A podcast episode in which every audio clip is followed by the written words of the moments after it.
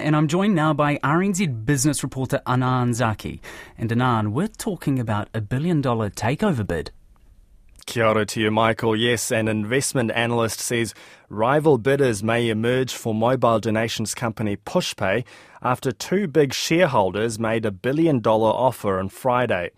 Australian private equity firm BGH Capital and US investment company Sixth Street are offering $1.35.34 a share for Pushpay, valuing the company at $1.54 billion. The deal has full backing from the company's board.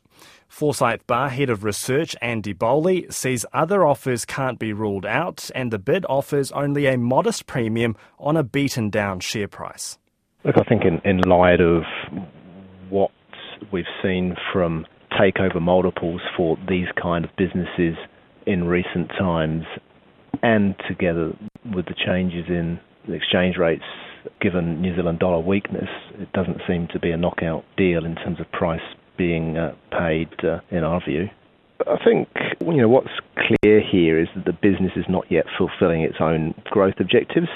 Uh, it was a COVID beneficiary, uh, which may have masked much slower underlying growth rates, and that may well be part of the, the board's thinking um, and decision to approve the deal. That's Forsyth Barr Head of Research Andy Bowley. A Green Party proposal for a windfall tax on big corporate profits is attracting little support. The Greens have put out a discussion document with some options on how the proceeds could be used to help people facing rising living costs. The tax would target the top 20 companies in supermarkets, banking, construction, energy, and petroleum sectors whose earnings have been boosted by global inflation or government pandemic policies. Chartered Accountants New Zealand tax leader John Cuthbertson says a piecemeal approach to tax policy is problematic. I would um, stress some caution here. Our preference has always been that you look at it from a whole of the tax system approach. I mean, we've had recent experience of ad hoc changes and they don't always land well. Um, you've got issues around what is excessive, um, what does that do as a landscape for um, foreign investment. Um, that sort of thing becomes quite important. Business NZ Chief Executive Kirk Hope says windfall taxes are difficult to administer and don't raise much revenue. I think it'd be more harmful than good. Um, those taxes which were used in New Zealand after the world wars weren't popular and they didn't make much revenue, and the companies simply had to pass their costs on to consumers. Green Party finance spokesperson Julie Anne Genter says other countries had windfall taxes in place and did not think it would affect foreign investment in New Zealand. Outward migration is expected to add to labour market pressures for some time. Third quarter jobs and wages numbers are due Wednesday, with expectations unemployment will edge lower to a record 3.2% and wages will push higher to a record 3.7%. Kiwibank chief economist Jarrod Kerr says many economies face the same tight employment conditions as New Zealand. The US, you look at Europe, look at Asia, we've got slowing growth coming through after some rapid uh, rate rises from central banks fighting inflation. And we've all got very tight labour markets, and this is partly why New Zealand is, is losing workers at the moment. We've got a net outflow of Kiwis because they've been attracted to very tight labour markets in Australia and Europe. So it's a global phenomenon and one I think that'll be slow to unwind. Jarrod Kerr says the strength of wage pressures will likely drive the Reserve Bank to hike the official cash rate another 75 basis points in three weeks. A host of KiwiSaver funds and other local investors may be in for a reasonable payday on Elon Musk's $57 billion takeover of social media platform Twitter. The mercurial Musk wasted no time in exerting control. The top three executives have been sacked already, and there's speculation as much as three quarters of the workforce could go. Technology investment specialist Dan Ives of Wedbush Securities doesn't think it will be that high he's going to have to cut some significant, you know, bloated expenses. And also now there's a debt load that they're going to need to pay. Free cash flow is going to be key. Remember, for us, the easy part was buying Twitter. The hard part's going to be fixing it. Meanwhile, another tech leader with a few challenges is Meta, the owner of Facebook. Dan Ives says Meta and its head Mark Zuckerberg currently look all over the place. That Facebook conference call last week was probably one of the worst I've heard in 22 years doing this job.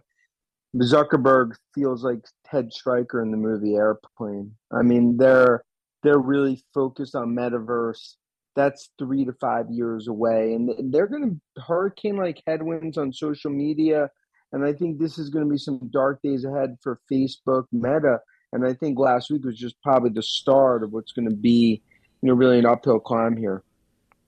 That's technology investment specialist Dan Ives of Wedbush Securities.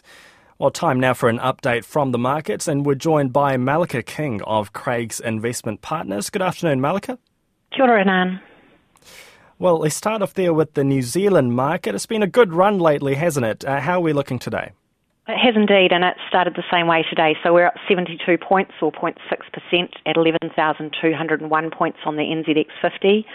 Just looking at some of the movers there, Auckland Airport's up 5 cents at 7.58, Contact Energy up 9 cents at 7.39, Fletcher Building's up 13 cents at $5.11, Infratil's up 3 cents at $5.35, Mainfreight's up 37 cents at $76.08, Meridian's up 2 cents at $4.78, Pushpay's up 7 cents or nearly 6, uh, 6% at $1.26 after that uh, takeover deal.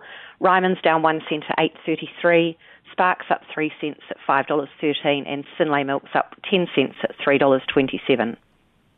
Okay, how's the Australian 200 looking? Yeah, so that's a good start there too. Up 74, uh, sorry, up 68 points or 1% at 6,853 points. Um, just a, a poor start for the miners across the board, though. And that takes us to the New Zealand dollar. We're a bit uh, weaker against all those currencies we follow, so we're buying 58.06 US cents, 90.6 Australian, 50.0 pence, uh, 58.27 euro cents, 85.72 yen, and 4.22 yuan. And finally, interest rates, oil, and gold. 90 day bank bills are at 4.105%, the five year swaps at 4.745%, the 10 years at 4.675%. Brent crude's $94.91 US a barrel, and spot gold's $1,645 US an ounce. Thank you very much. Malika King of Craigs Investment Partners with our markets update. A couple of other items on the business news this lunch hour. New Zealand's banking sector would cope with a major economic downturn caused by high inflation and low or negative growth, according to the Reserve Bank. The central bank has just released the results of its annual stress test of banks in abnormal economic conditions. A stagflation scenario, including falls in house prices, a rise in unemployment, higher interest rates, and sliding share markets. Deputy Governor Christian Hawkesby says the bank's capital buffers would take a multi billion dollar hit and they would suffer a big rise in bad loans, but they would survive. And finally, the former Marsden Point refinery operator Channel Infrastructure is pressing on with a study into the feasibility of producing green hydrogen at the site. An initial review by the companies and by the company and Australia's Fortescue Future Industries suggests that domestic production and use is the best option. Well, we'll bring you a wrap of the day's news and numbers around half past five in Checkpoint. But for now, Michael, that is business.